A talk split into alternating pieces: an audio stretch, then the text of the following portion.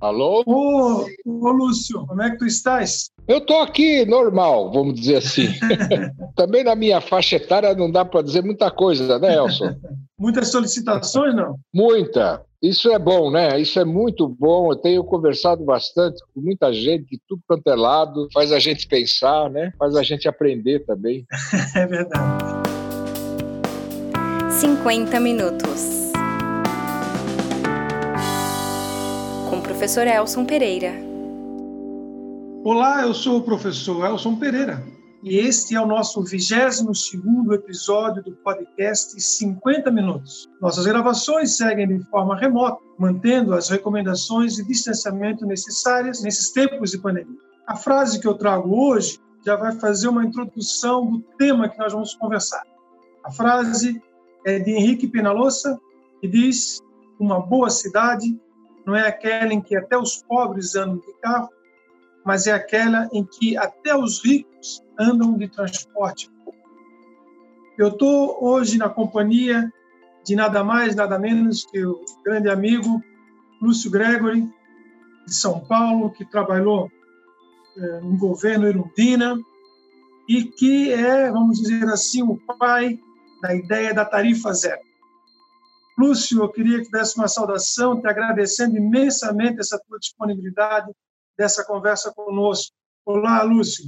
Olá, Elson. Muito obrigado pelo seu convite e pela oportunidade de, uma vez mais, poder falar sobre esse assunto que me parece, agora com os tempos de pandemia, vai ficando cada vez mais um tema central a ser discutido. Muito obrigado. Boa tarde a todas e todas que estão nos ouvindo e nos vendo. Obrigado pela presença. Então, Lúcio, eu acho que a gente já vai é, diretamente ao assunto, porque há muita desinformação, há muitos preconceitos, há muitos elementos mal compreendidos sobre o que vem a ser a tarifa zero no transporte coletivo urbano. O que, que é isso? Como surgiu? E isso é viável mesmo? Olha, Elson, vamos dizer assim, numa palavra simples e reduzindo-a ao máximo, a ideia é nada mais, nada menos de fazer aquilo que se fazem em praticamente todos os serviços públicos de caráter municipal.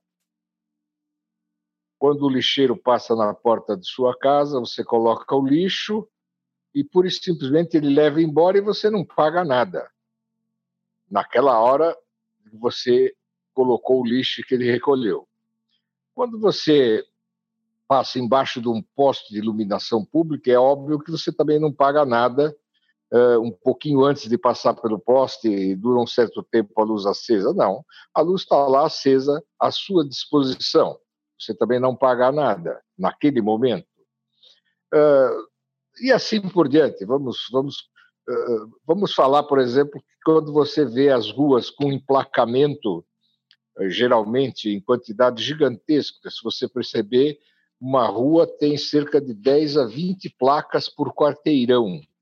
Placa custa colocar, pintar, fazer manutenção, substituir de tempo em tempo, semáforos luminosos para controlar o tráfego, faixas de segurança. A cidade inteirinha é pintada, se a gente olhar bem, as ruas são todas elas pintadas com aquela faixa branca contínua intercalada, ou faixa amarela no piso de asfalto e assim por diante você passa por lá, não paga nada. É tudo de graça? Não. É tudo pago através dos impostos e taxas que você paga, no caso, para o município. Agora, quando você entra no ônibus para andar daqui até três, quatro quarteiras adiante, pá, aí você paga no ato da utilização.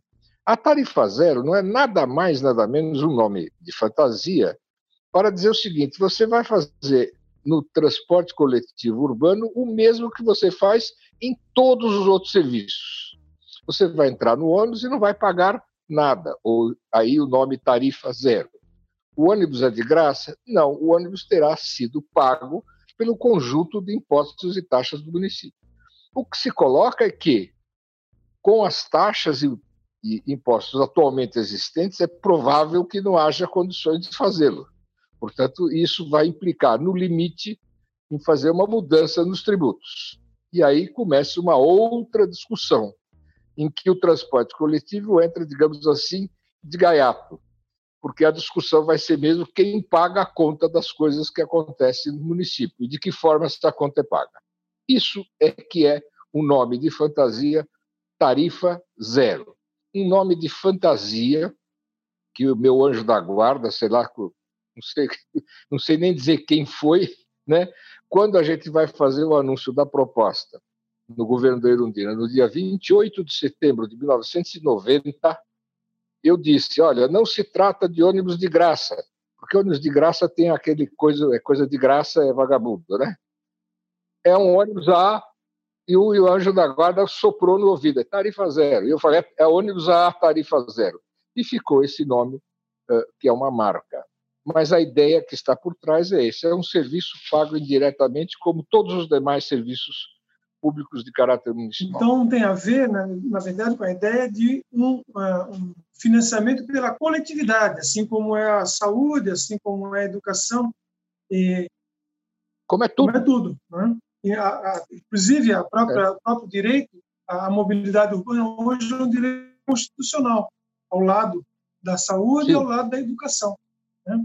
E, e, esse tipo de financiamento, Lúcio, né? ou seja, pode ser um financiamento direto do orçamento público, do orçamento municipal, como pode ser também a criação de modos alternativos de financiamento. Eu lembro, por exemplo, lá no caso de Londres, em que a, o pedágio urbano, que arrecada cerca de 200 milhões é, de, de libras por ano, tirando a taxa de administração, todo o dinheiro é colocado no transporte público. Né? Então, é, é uma forma de é, outra, outros, outros recursos financiarem o transporte coletivo. É, que outras ideias existem, Lúcio? Então, olha, é, é interessante você ter citado o exemplo de Londres, porque ele nos remete a uma outra conversa adicional. É preciso que nós tenhamos clareza de que nós estamos falando de cobrar impostos, taxas, eh, pedágios, etc., no Brasil, que tem uma estrutura tributária que é brasileira, com características extremamente extravagantes em relação ao resto do mundo. E também uh, a ideia de que a tarifa zero propõe uma reforma tributária, no fundo é isso, mas que seja uma reforma tributária que a gente leva genericamente o nome de progressiva. Quer dizer, é uma reforma tributária segundo a qual quem tem mais paga mais, quem tem menos paga menos impostos. Então, eu faço aqui já, de início, uma pequena eh, intervenção, dizendo o pedágio urbano nas cidades europeias e algumas norte-americanas, ela está extremamente ligada à questão da poluição atmosférica.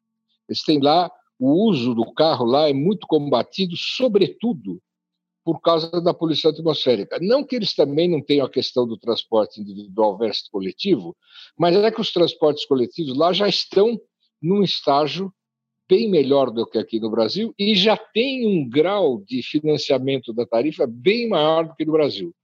Para você ter uma ideia, eh, na França, Inglaterra, os níveis de subsídio chegam a três vezes aquilo que acontece no melhor grau de subsídio que é na cidade de São Paulo, no Brasil. Então, eles introduzem o pedágio. O pedágio urbano, já de início, eu faço uma consideração aqui, é que o pedágio urbano é um, uma coisa, no Brasil, é uma coisa retrógrada. Eu explico por quê. A, a, a, no Brasil, a rua é chamada de bem de uso comum do povo. Este conceito é um conceito radical e fundamental. Quer dizer, é um lugar que você anda sem pagar nada, sem que haja possibilidade de, estabele de estabelecer qualquer distinção entre quem pagou e quem não pagou. E mais, o pedágio coloca uma questão: o pedágio é uma tarifa, e como tal, ela é uma forma pela qual quem tem mais dinheiro pode pagar mais vezes o pedágio. E isso faz com que é uma, é, portanto, não é um, uma forma progressiva de você obter recursos. Feita essa pequena consideração sobre o pedágio, voltamos à questão geral.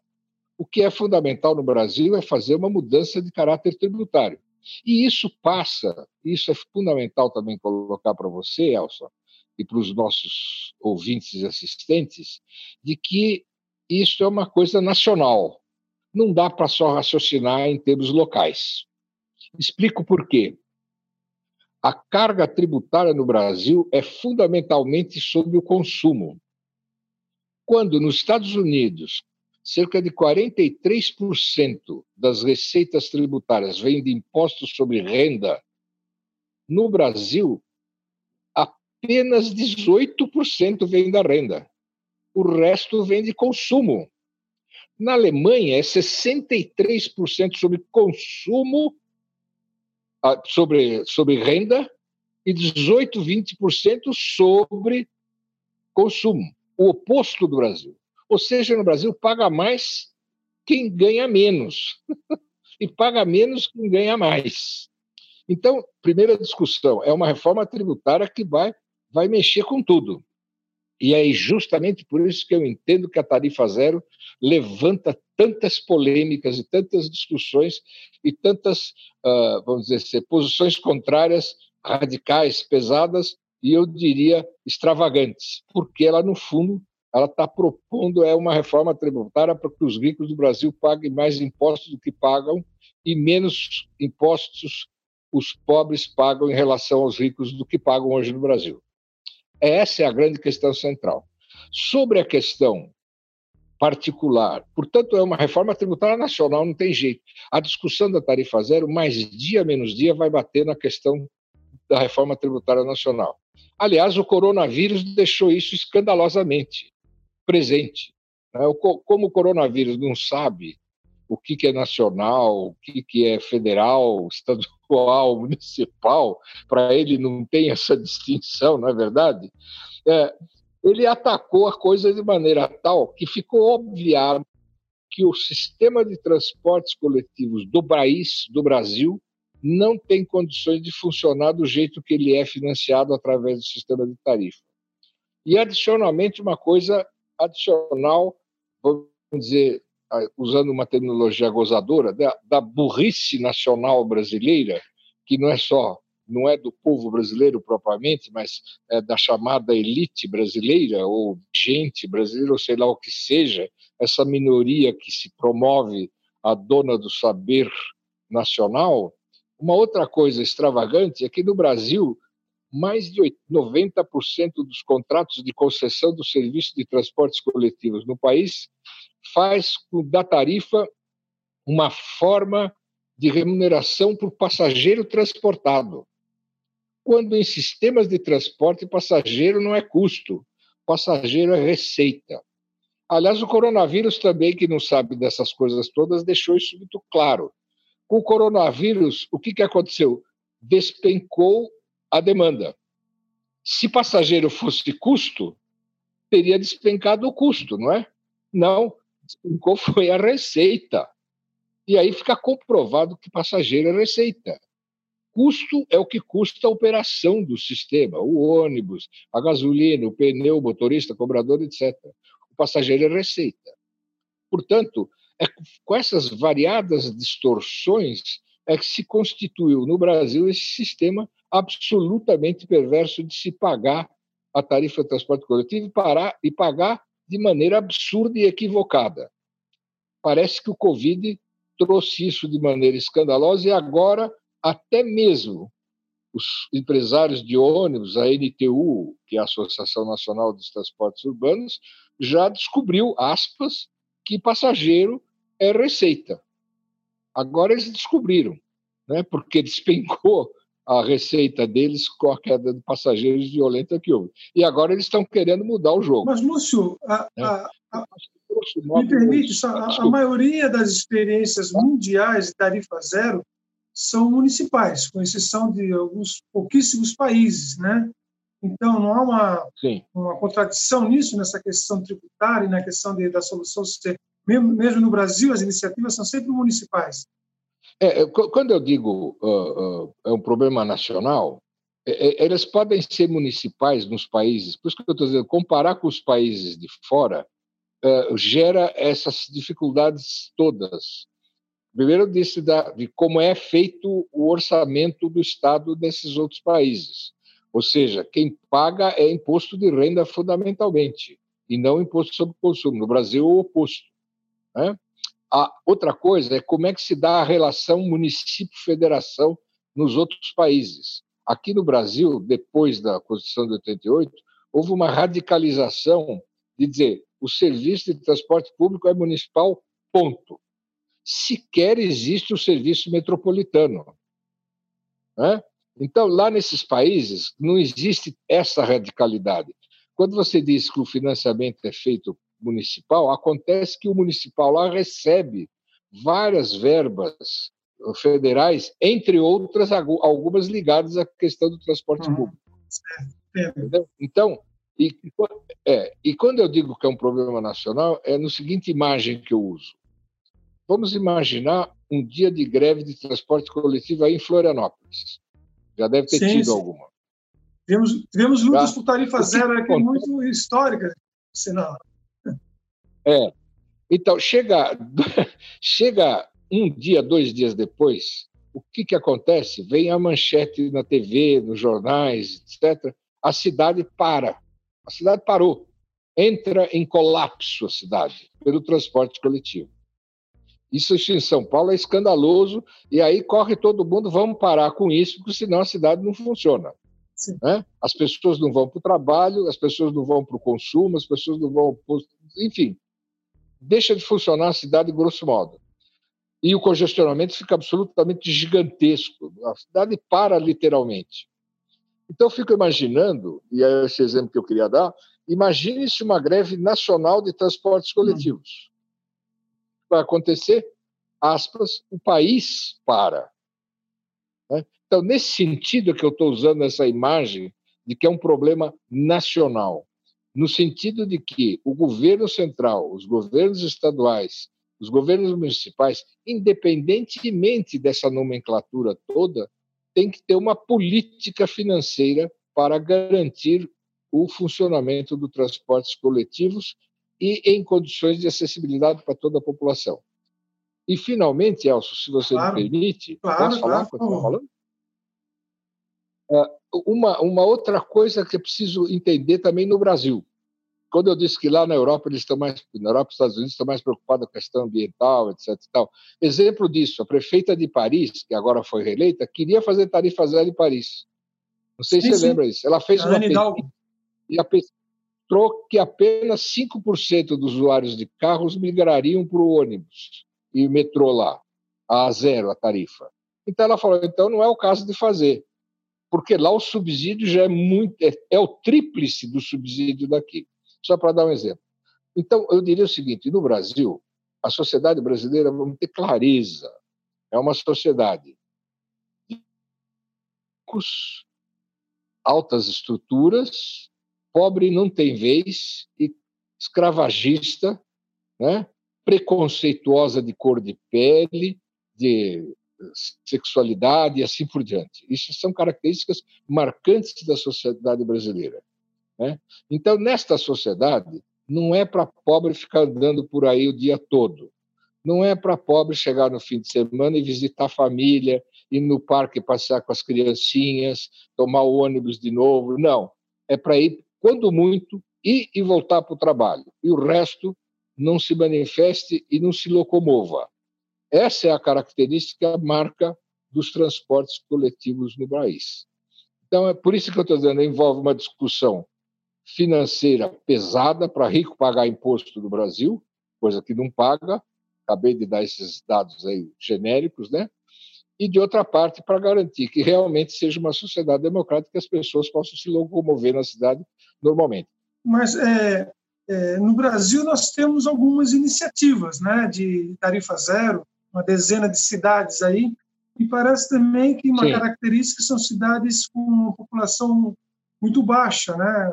talvez a máxima aí talvez seja Maricá mais populosa, é isso? Sim. É, e, e o que, que pode nos indicar isso? Né? Uh, duas coisas. Primeiro, que a estrutura tributária é perversa duplamente. Uh, e a outra é que também isso vai dizer que os custos de, de manutenção das cidades no Brasil é absolutamente proporcional ao tamanho e ao, ao, modo pela qual se deu a ocupação das cidades. Vou dar um exemplo disso. Quando eu vi Maricá, que é uma das maiores cidades que tem, uh, 100, da ordem de 150 mil habitantes, e tem tarifa zero, logo saiu o noticiário, ah, tudo bem, porque é uma cidade que tem royalties de petróleo, não sei o quê, então, ah, ah, ah, então é uma cidade rica, pode. Aí eu fui e entrei no, na internet, pesquisei e vi que a receita per capita no município de Maricá, incluindo royalties de petróleo, obviamente, é da ordem de R$ 4.200, uma coisa desta ordem. Tá? O número não é preciso, mas dessa escala. E eu fui lá, entrei qual é a receita per capita no município de São Paulo. Tem 12 milhões de habitantes. Né? E é 4.500 e poucos reais, ou seja, é maior do que a receita per capita de Maricá. Então a história está mal explicada. Mas por quê? Porque o custo da urbanização, que a urbanização translocada da cidade de São Paulo tem, é enorme. Então, embora com receita per capita maior, a cidade de São Paulo terá mais dificuldades, né? arranjar mais dinheiro para fazer tarifa zero do que Maricá fez. Tem nada a ver com receita de petróleo. Né? Agora, recente, então, só para mostrar que realmente Claro que uma cidade grande vai implicar em maiores discussões e modificações tributárias, mas não é por, por não é porque ela, o fato dela ser pura e simplesmente grande, é porque a urbanização no Brasil se fez também de maneira absoluta e totalmente, e ainda se faz, caótica. É, até não sei se se efetivou, mas no final do ano passado, o município de Ponta Grossa, no Paraná, que é um município de mais de 350 mil habitantes, estava é, pensando em implantar a tarifa zero a partir de maio deste ano. Agora, não sei com a crise da Covid-19 se ela conseguiu, né? mas é uma população já bastante razoável, muito próxima sim. da população de Florianópolis, sim. por exemplo. Sim, sim.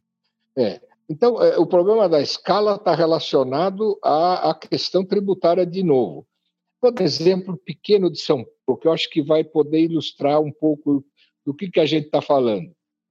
Existe uma pesquisa que foi publicada no jornal O Estado de São Paulo de 2016, né, mas que não deve ter mudado muito, que mostra o seguinte: São Paulo tem cerca de números redondos, 3 milhões de contribuintes de imposto predial territorial urbano, IPTU. Okay?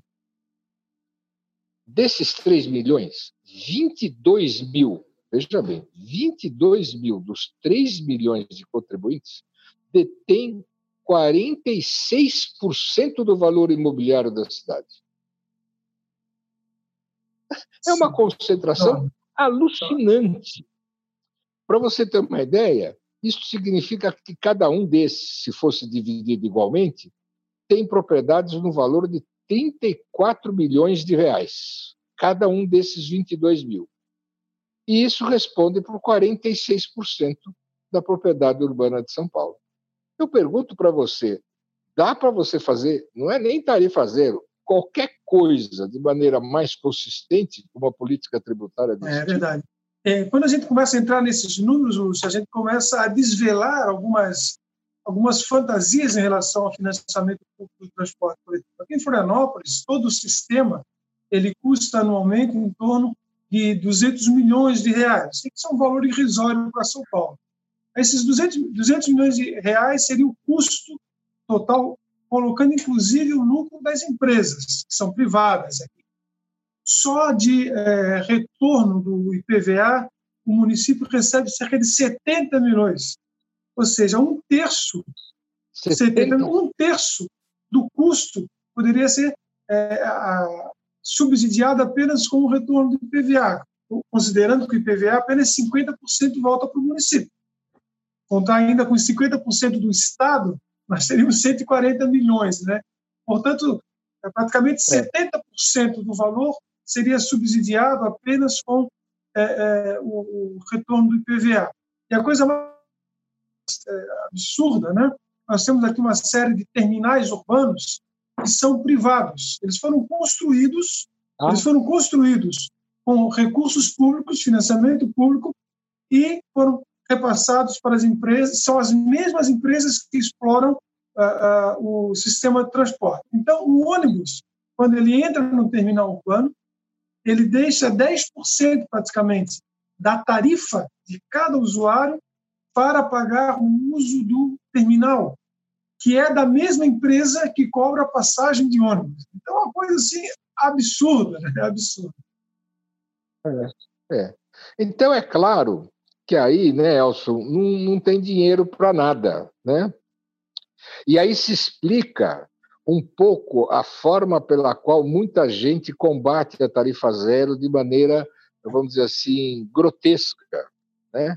Porque se você for para o terreno de uma certa mínima objetividade, vai dar nessa numerologia que nós estamos apontando Sim. aqui. E aí vai ficar escandaloso que tem alguma coisa muito estranha nisso tudo. Então você tem que ficar dizendo bobagem, do tipo, não, tarifa zero vai provocar ônibus superlotado, uh, tarifa zero vai fazer com que bêbados e desempregados fiquem andando o dia inteiro de ônibus, não tem o que fazer, e assim vai por diante, né?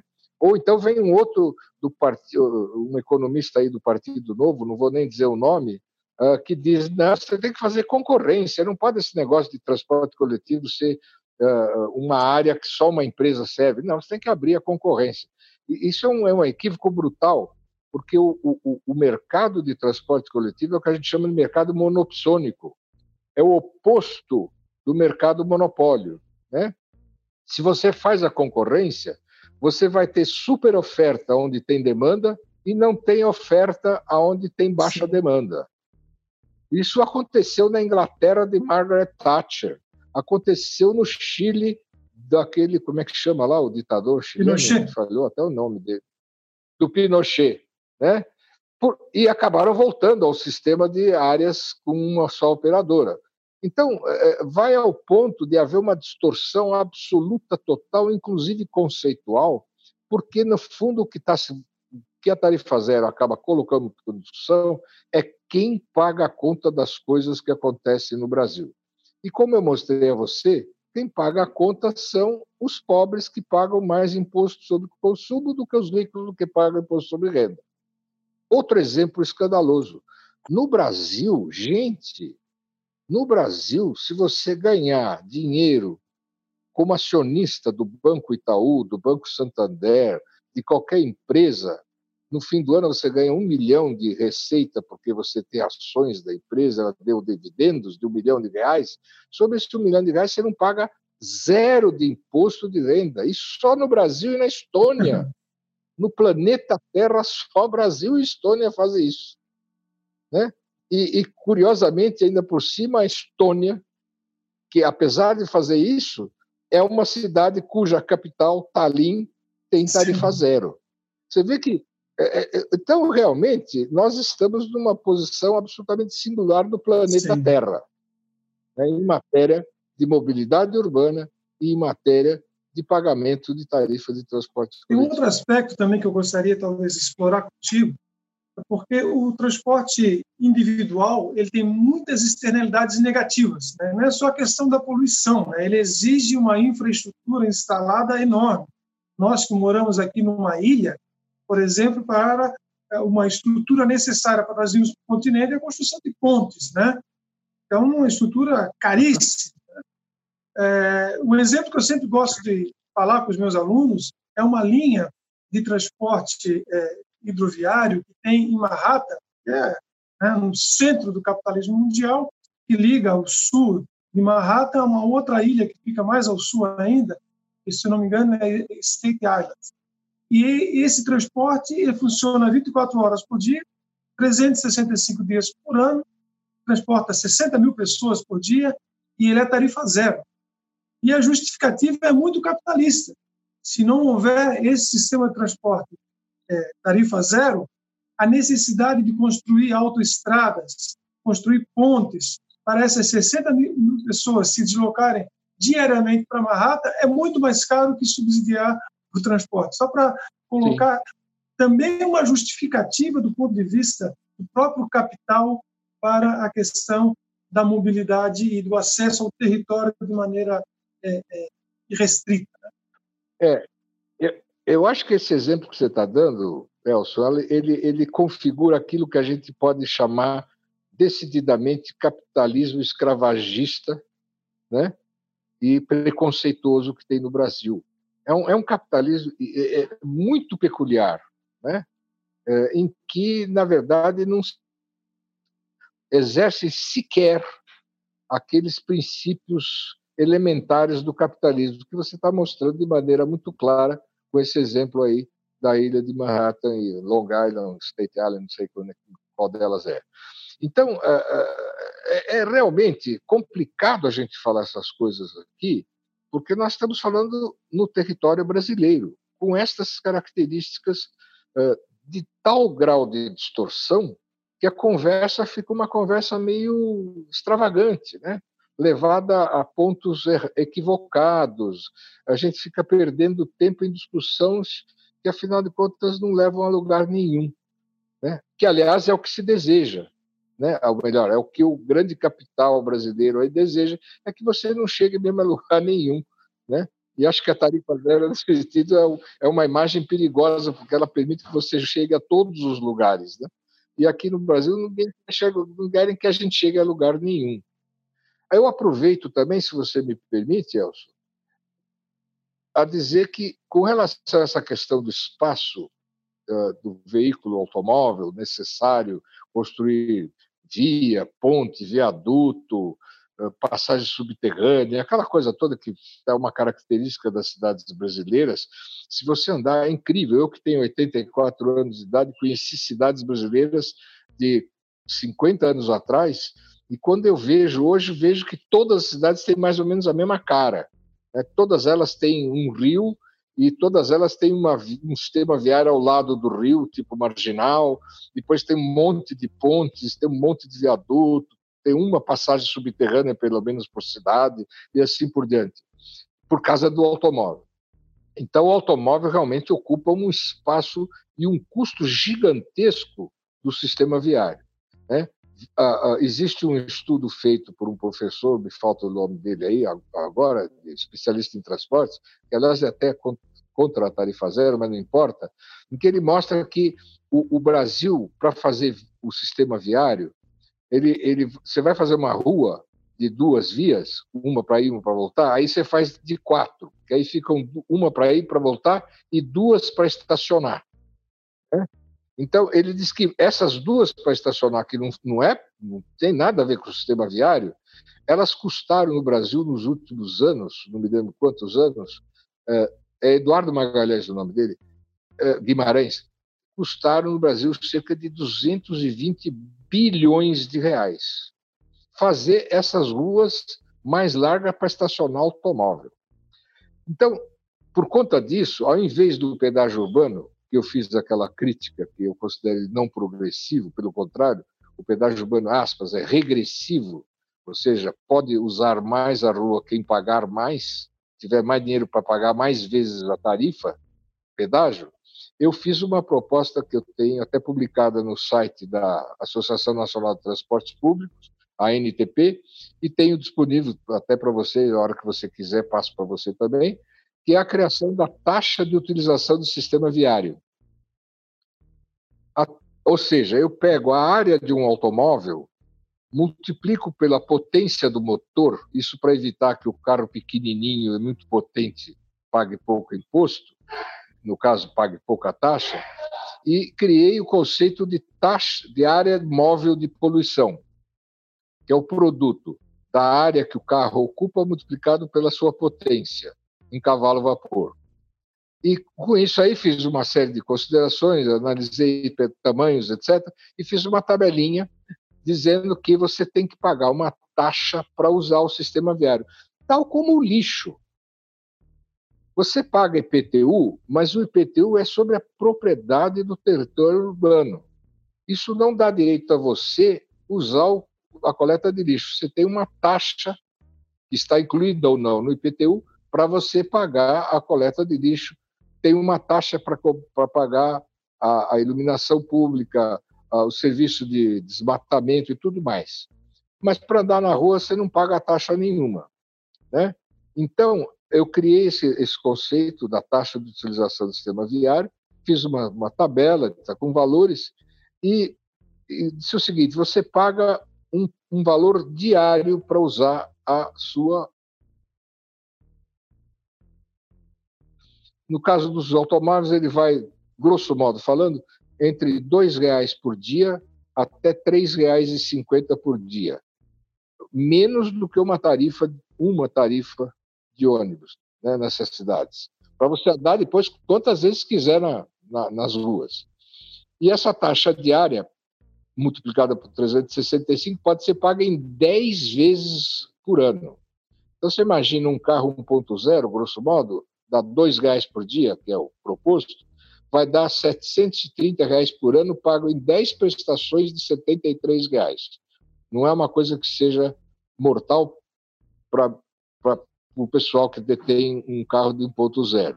Se você considerar o que ele gasta gasolina, pneu, seguro, blá blá blá. Tá? E não se confunde com o IPVA, né? que, é uma, que é um imposto sobre propriedade.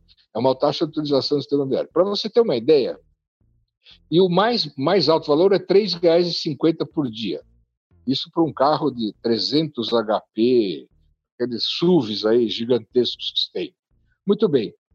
Eu fiz uma experiência e medi o valor que essa taxa pode gerar na cidade de São Paulo com o número de veículos que eles têm, com base nos dados de veículos de 2018, 2019. Para você ter uma ideia, ela pode gerar 6 bi e meio reais por ano. Para você ter uma ideia, isso é mais do que custa atualmente o sistema de transporte coletivo por ônibus na cidade de São Paulo. É quase o custo da tarifa zero na cidade de São Paulo. Então, a, acho que é uma proposta que vai na direção dessa questão do transporte como direito social. E tem a ver com Portanto, é uma questão nacional, isso aí teria que ser discutido, é uma taxa, enfim, é mais uma contribuição para a gente discutir a questão que agora, uh, fazendo a, a, a, a correlação do uso do automóvel, do uso do transporte coletivo, discussão que, aliás, vai ser acirrada nesse pós-Covid que vem por aí. Por quê? A pós-Covid mostrou que os ônibus são inviáveis no sistema de, de remuneração que existe, que eles são antigênicos, mas eles são antigênicos sempre foram. Só que agora a Covid escandalizou isso. Né? Então, eles pode, são antigênicos, eles têm uma superlotação, etc, etc, etc. Por outro lado, a indústria automobilística já está cantando de vantagem de que o negócio agora é andar de automóvel, porque de automóvel você fica protegido. Sozinho não pode, não há bichinho nenhum que ataque você. Então, a disputa entre automóvel e transporte coletivo vai se acirrar ainda mais, né? Então é preciso que a gente tenha muita clareza de ter propostas uh, que envolvem, obviamente, a higienização do transporte coletivo, etc., mas que mostrem também a inviabilidade que existe de você querer fazer todo mundo andar de automóvel na cidade. Com certeza. Né? Isso fica evidente quando tem a greve do transporte é coletivo. É, sabe que fica a cidade entupida de automóvel. Lúcio, discutir o financiamento coletivo, vamos dizer assim, do transporte urbano, é discutir direito à cidade. Né? Quando a diferença entre é um exemplo muito singelo que eu dou é, quando eu falo de tarifa zero é, de uma mãe aqui em Florianópolis está com seu filho doente próximo de um hospital é, e vai no hospital e ela é atendida é, de maneira gratuita porque aquele tratamento de saúde é pago pelo pela coletividade brasileira. Nesse momento, ela é uma cidadã plena de direitos. Agora, se ela precisar se deslocar com o seu filho doente para um hospital que fica mais longe, ao entrar no ônibus, ela deixa de ser cidadã e passa a ser cliente e só poderá se deslocar se poderá se pagar por, por essa passagem. Portanto, ela perde a sua Exato. condição de cidadã plena de direito. Isso é o que está na base dessa discussão da tarifa zero e do financiamento coletivo. Eu acredito, eu acredito é que essa é a motivação, é na verdade. É, e veja você, uh, uh, Elson, uh, indo na direção desse, desse exemplo que você deu. Na pesquisa que a, a, a, a Rede Nossa São Paulo fez em São Paulo em 2018, 2018 ou 2017, mostrou que 46% das pessoas não fazem passeios no final de semana e nem visitam parentes e amigos porque não tem dinheiro para pagar a tarifa. Mas pior, mais de 22% não vão aos postos de saúde porque tampouco tem dinheiro para pagar a tarifa de transporte coletivo. Ou seja, decididamente, a tarifa é, como você diz, além de não tratar o cidadão como cidadão em si como cliente, ele faz isso de uma maneira, vamos dizer assim, socialmente dupla, injusta. É justamente aquele que mais né, de não pagar é o que paga. E aquele que poderia pagar não paga. É, é uma discussão política pesada, complicada, que explica muito de que a resistência que a tarifa zero tem, mas ao mesmo tempo o quanto esse assunto vem, eu posso dizer, pelo menos daqui do meu lado, né, a, a, a, eu sinto que a questão da discussão da mobilidade urbana e do pagamento do sistema de transporte coletivo cresce a cada ano que passa no Brasil. É, é perverso, né? Eu, é perverso demais, né? É aquilo que certa vez nós juntos aqui no departamento de direito da UFS você colocava sobre a, é. a psicopatia social. Eu nunca esqueci daquela sua intervenção.